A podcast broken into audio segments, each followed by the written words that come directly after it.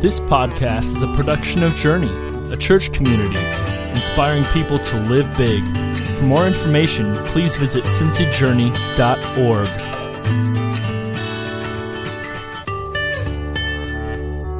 Okay. Good morning. Uh, my name is Joe Merrick. I have done this before, just not forgetting everything like that. But that's okay. Uh, it's so nice to be with you again. My family and I got to uh, enjoy spring break last week, and you, sa- you saved you saved saved all, saved all this, this wonderful cold, freezing weather for returns back here, and uh, nobody feels sorry for me at all. I know.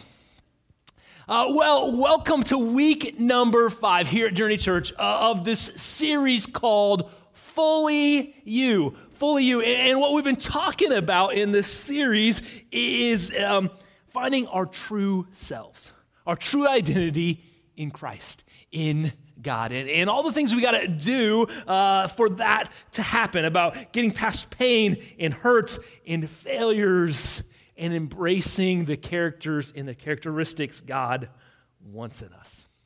That's what we're going to continue to talk about today. This is our last week in this series. Uh, before we do that, let me just uh, welcome everyone once more. Uh, remind you that uh, we have our Connect card here in the uh, seat back in front of you. If you would grab one of those this morning, and fill it out. It's an incredibly important piece uh, for us as a church. You can uh, let us know the details, uh, but also um, on the back, you can tell us prayer requests, decisions you've made, other things you want us to know about. So please take a moment this morning uh, and, and, fill that out for us. And then at the end of our time together, you can drop it in the offering bags as they go by uh, as we close our service. With that shared, uh, let me just uh, pray for us today. Lord God, we are thankful. Thankful for uh, this morning, thankful for uh, this place to gather in, thankful, God, for just this time of worship that we've had already. And we pray. We pray that even now you begin to open our minds and our hearts to what you want to say to us, Lord. In your name, amen. Throughout this series, we've been talking about finding our full identity, our true identity in Christ. And so let me just give you uh, the quick overview of where we've been. In weeks number one and two, we focused on some things to get past. We talked about getting uh, past shame. We talked about getting past anger and how those were important pieces in finding ourselves in Jesus. We talked about the changes we need to make in week number three, specifically changes on the inside in our heart. And what we focused in on uh, on this week was finding time finding time, prioritizing time that we are spending with God ourselves, time praying, reading scriptures, just focusing on Him.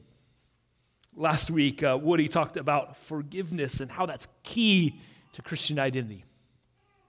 This week, this week we're going to talk about how uh, uh, community is a necessary part of our Christian identity, community uh, being together. In our society, we love the idea of being a self made person, of uh, pulling ourselves up by our own bootstraps, uh, of accomplishing anything that we want on our own. But as we look at Scripture, one of the things we discover is God's plans for us aren't solitary. Not just us off in a corner. God designs us to be in community, to be in relationships, in friendships with other believers, and together to do God's work as we get started this morning, just a, a few biblical examples of where this kind of gets highlighted this importance of community. If we go all the way back to the beginning, to the first couple uh, of pages of the Bible, in Genesis chapter 2, we see God has uh, gone through so much of the creation story. He creates Adam, and for the first time, he says, something isn't right. Something is not good. The thing that is not good is that he is alone.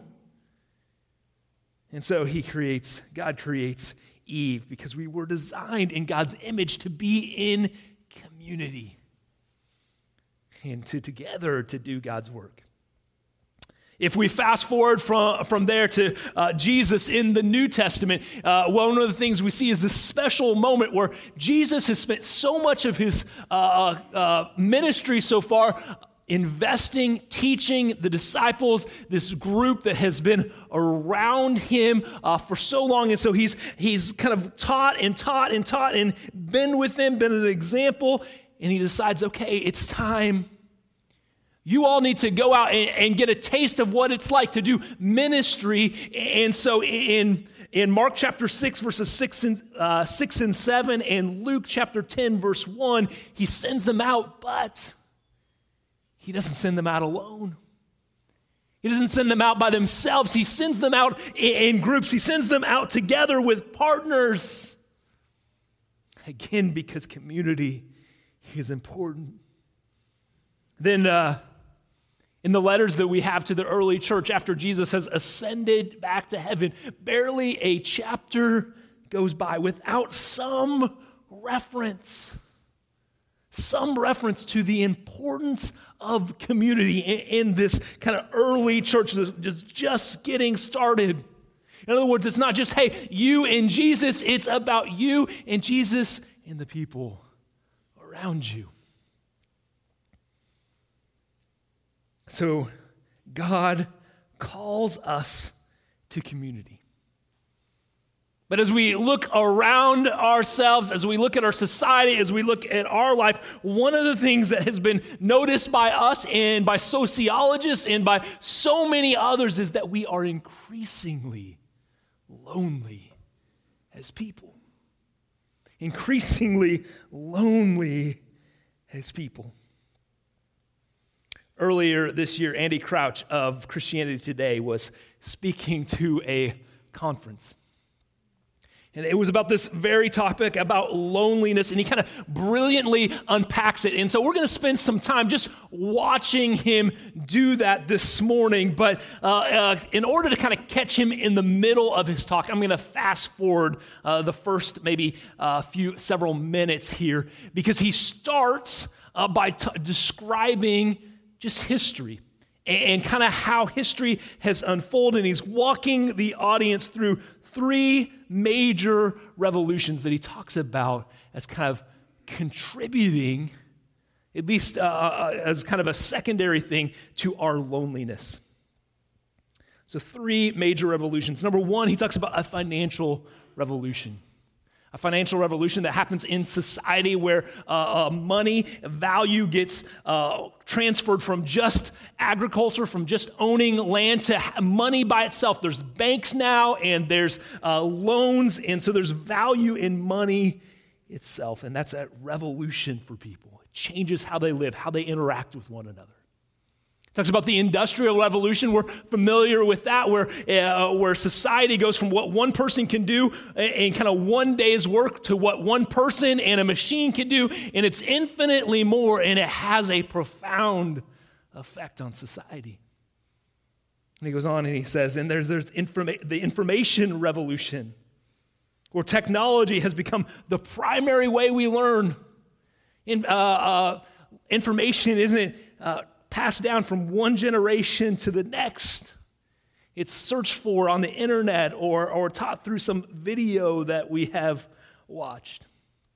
And so he's using these kind of three revolutions and he's beginning just to kind of unpack and describe for us the loneliness in our society. And so we're going to spend the first couple of minutes together just watching him unpack this together great sense of disease. I've had the privilege of hosting of, over the years guests from other parts of the world. People who uh, come from places where these three revolutions have not fully played out. And I've gotten into the habit of asking guests from Uganda or El Salvador or Southeast Asia, when they come to visit the United States, what do you notice about my country that I might not notice as someone who's lived here my whole life? And there's one answer that's just so consistent, I've come to expect it. I remember the first time I heard it from my friend Zach, who visited from Uganda. I said, uh, Zach, what do you notice about the United States? He said, I notice how lonely it is. And I thought, that is the most true thing I've ever heard about my culture, and I never could have said it myself. I never could have named it. But as soon as it was named, I was like, oh, this is exactly what it's like to live in this world, this lonely world of money and engines and information. Vivek Murthy was Surgeon General of the United States uh, for a number of years, just finished his term in 2017. He wrote this in the Harvard Business Review just in September of 2017. During my years caring for patients, the most common pathology I saw was not heart disease or diabetes, it was loneliness. Modernity is a great place to have power.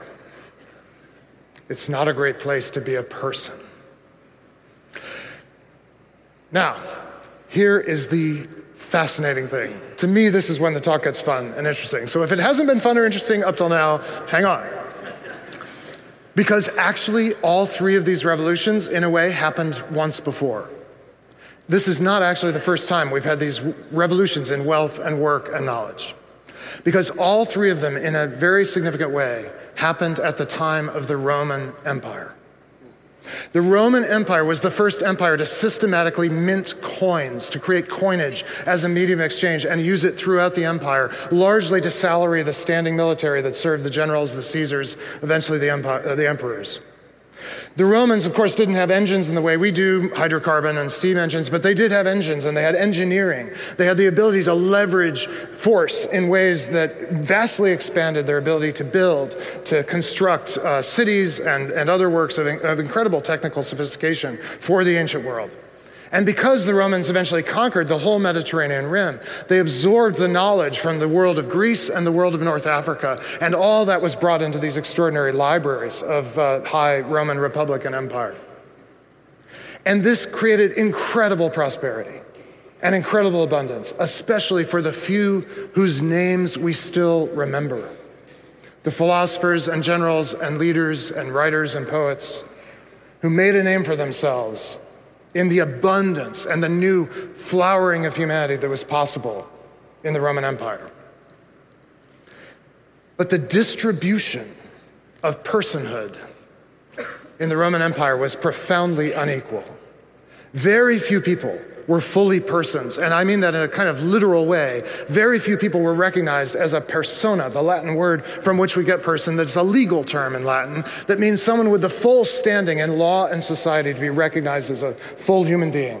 Only the pater familias, the head of the complex Roman household, counted as a person, and everyone else lived in various degrees of personhood, from uh, children who could aspire to inherit their father's status, to women always treated as property of the paterfamilias, and then, of course, to maybe 20 or 25% of the Roman Empire who were slaves, not so much by virtue of race, but by virtue of commercial or military misfortune, who were stripped of family, stripped of community, treated as property.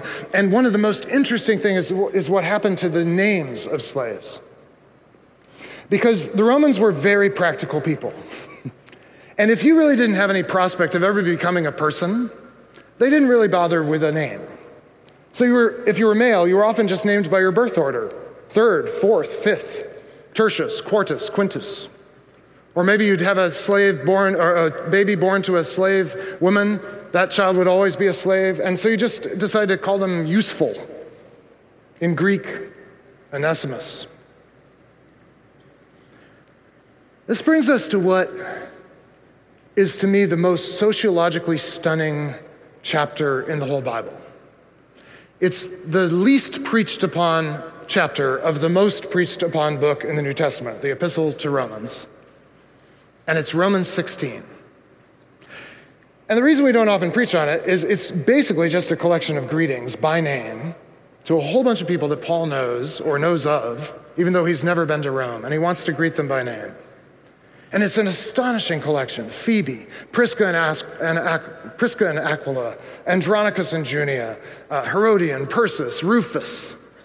And all of these people, Roman names, Greek names, male names, female names, names that are clearly high status, names that are clearly low status, free names, names associated with slavery, all of them are, are kind of jumbled together in this set of greetings that Paul wants to personally connect with each of these people. And the most astonishing verse in Romans 16, to me, in some ways, the most astonishing verse in the whole Bible, comes near the end. And it says this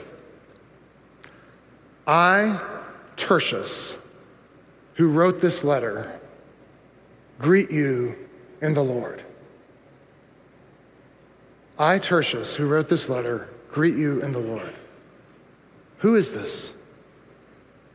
This is the scribe the amanuensis, the person who's been sitting taking dictation. Probably early in life, he acquired literacy, probably as a slave. He may or may not be a slave at this time. He's low status. He's there to take down in fair hand the words of free men.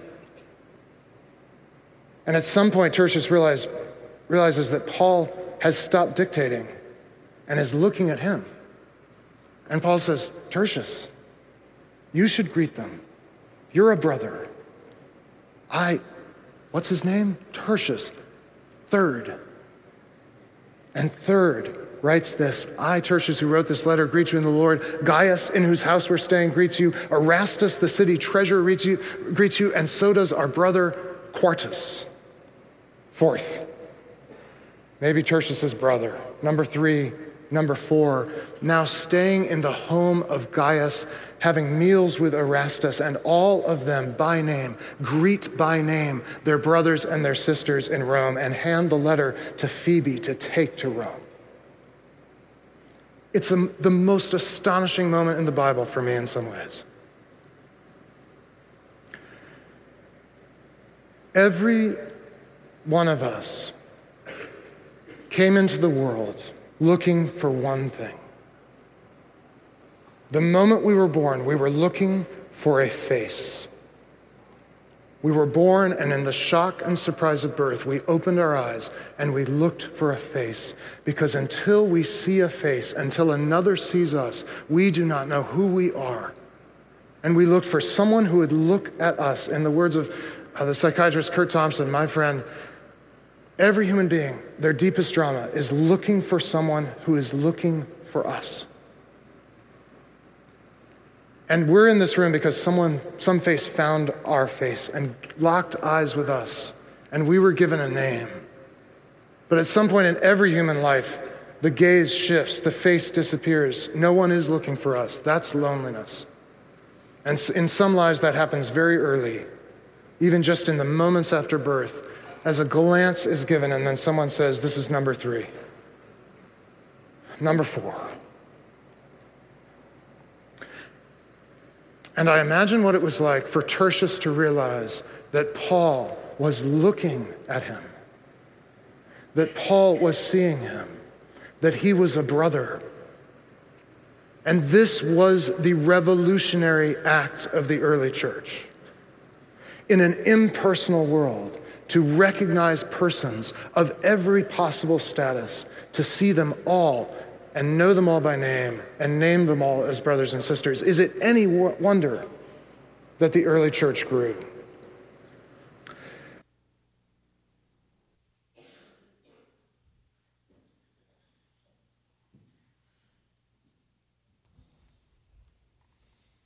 We are all looking for someone who is looking for us. One of our deepest desires as people, one of our deepest desires as God's people is to be connected, to be connected to one another, to be connected to community. In this video, we learned two things, two things we really already knew. But I'm hoping that we heard them in a different way, and somehow that, that cuts deeper into our heart. Number one, we live in an increasingly fractured and lonely world. You can look at your life, you can look at the lives of people around you, and you can see that. The second, second thing that, that we know that we see him illustrate, especially here at the end, is that God has different plans for his people different plans, a different way to live, that He doesn't want us lonely. He wants us connected in community, and not just any community, but His community, doing His work. One of the things that we heard Andy Crouch say at the very, very end, the, the very last line it's no wonder that the early church grew. It's no wonder that the early church grew, grew, And what I believe he meant was, of course, the early church grew because of Jesus, because of miracles, because of the releasing of the Holy Spirit, because of uh, the transformation that happened in people's lives. But one of the ways that that was on display for everyone to see one of the ways that that was most visible in that society was the community that the early church developed. The way that it valued those who others didn't. The way that it welcomed people, not in just to, into the doors, but at kind of some lower level, some servitude, but it welcomed everyone in as full members of the community no matter their background or their social standing. And that took place nowhere else but the church. What I want us to hear this morning, what I, I want to make sure again it gets deep into us is this idea community is necessary. It's not just nice, not just something to add it's necessary for us to be who God has called us to be. Us to be as a church, us to be as individual believers in that church. What I have noticed as I have observed my life and the lives of people around us is we all agree with the idea that community is important, that it's a good thing. But we seldom live our days making it the priority it needs to be, the priority it deserves to be.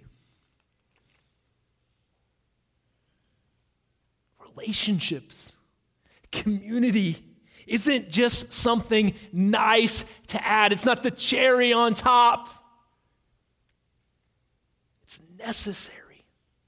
It's necessary for us.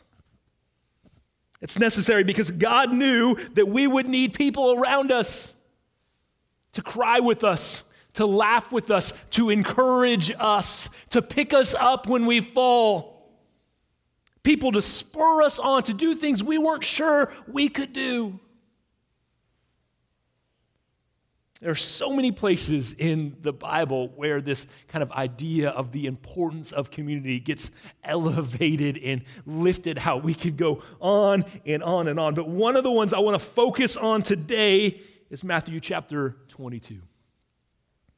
Matthew chapter 22, verses 34 through 39. This is a rather famous interaction between Jesus and an expert in the law. Verse 34. But when the Pharisees heard that he had silenced the Sadducees with his reply, they met together and they questioned him again. And one of them, an expert in religious law, tried to trap Jesus. They tried to trap him with this question Teacher, which is the most important commandment in the law of Moses? Jesus replied, you must love the Lord your God with all of your heart, with all of your soul, with all of your mind. This is the first and the greatest commandment. And the second is equally important love your neighbor as yourself. Wouldn't it have been great if Jesus would have stopped just with, hey, love God? There, there are times where we feel like, okay, we could handle that part, we could do that, but he doesn't stop there. The New Living Translation, which I just read for you, it says the second is equally important. Love your neighbor. Value community. Love your neighbor as yourself. In other words, what Jesus was declaring to this group of Pharisees, to us today, is you can't properly love God it not and it not affect how you treat other people.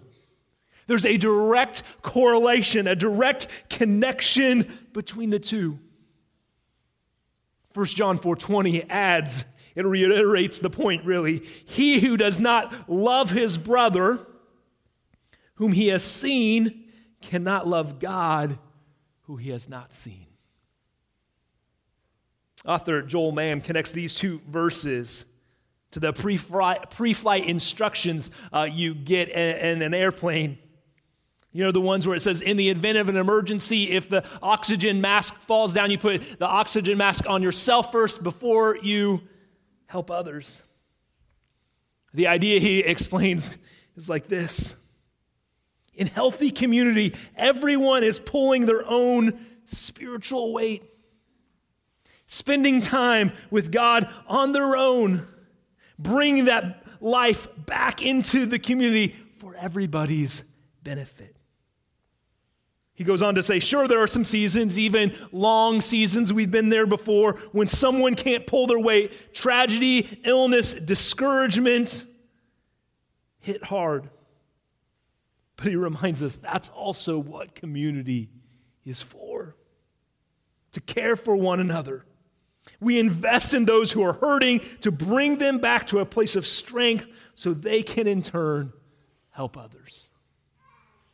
Jesus says, if we are going to be who God has designed us to be, we need both things. We need an individual dedicated time to growing our faith with Him and a community to grow in love with. Just once more, I, I want to make sure that we got the point that Jesus made. He doesn't say it like this uh, a relationship with God, spending time with Him is really, really important. It's way up here, and uh, loving others, being in community is down here. It's important, but it's just kind of a nice thing to add to it. That's not how Jesus describes it, how He explains it. He says, and the second is equally important. It's equally important. This morning, as we move to action, what we can do with this, the question that is on my heart is how do we move community building? How do we move this idea from something that's just uh, a nice thing uh, to add, something that uh, we agree on, to an actual piece of action, to a practice. This isn't a, a complex talk. It, it's not hard to understand what I'm saying. It's not even controversial. In fact, so many people in this room are probably saying, Yes, this is great. We need more community. Somebody should do something about that. Somebody should prioritize that. Somebody should make that a, a bigger issue. Today, I don't know about somebody. Today, I'm concerned with you and me and what God is saying to us and what we can do about creating more community even this week. My question for you is what's a step in the right direction? What's a step in the right direction that could be taken to build community this week? Maybe God is saying something specific and direct to you. If that is uh, the case, run with it. But here are a few other ideas, some simple places to start. First is this pray that God softens your heart to the big idea. The big idea of this week is that building community is essential, not secondary. It's essential to me becoming all God created me to be. It's, essential to you becoming all of who God created you to be. It's essential to the church being who God created the church to be. Second, idea for building community is maybe you got a troubled friendship in your life. Or there's some difficulty in a relationship. And the more we talked about community building today, the more you watched that video, the more your mind wandered onto that situation, that person. What's a step? What's a step towards healing that you could take? What's a grace filled step that you could make? Third, this morning is maybe there's someone that you know of that is going through something hard or difficult. What's a way you could walk alongside them? What's a way that you could uh, just help carry that burden a little bit? That's part of what community is supposed to be. And the fourth, if none of those other ideas apply this morning, pick a person. Pick a person that you could just encourage this week. Pick a person and just put that uh, image, that name in your mind and think about a way that you could encourage them. Could you send them a note? Could you make a phone call? Could you invite them to a cup of coffee? Could you figure out some way to encourage someone else this week? It's not going to fix everything, but those are first steps. First steps to creating more community, greater community, because it's an important thing God calls us to in Scripture and our lives, and we need to live it out. Not just shake our heads, yeah, that's a good idea. We need to do something with it. Let's pray about that this morning as Daniel comes forward to close us in a song. God, as we we're reminded in this video that we saw as we opened up your word, and as there are so many other places in Scripture. Community, caring for one another, putting others ahead of ourselves, serving others is such an important of the Christian identity such an important part of the kind of identity you wanted to implant on us. You wanted to impart in us, God. It's one of those things that is so easy to agree with. Yes, that's a great idea, God, but when we go back out into the world and, we get busy with schedules and all of the other things of life, it's one of the first things to drop away.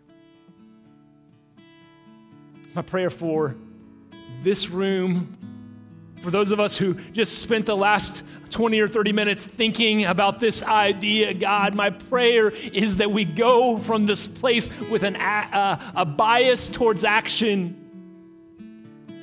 The community building can stop being just something that we think is a good idea that we agree with. Maybe we even complain about and hope somebody else will take care of. It's something we do something with this week. Whether it's walk us along a friend, whether it's send a word of encouragement, maybe it's some healing words in a difficult relationship. Maybe it's something specific you're speaking to someone today, God. My prayer right now is that we put feet to those ideas. We put feet and action to those promptings that you have placed on our heart, God, because we know it's when our faith meets action, meets the steps of reality, God, that's when our lives and our spirits begin to flourish. Help that to happen all across this room your name we pray. Amen.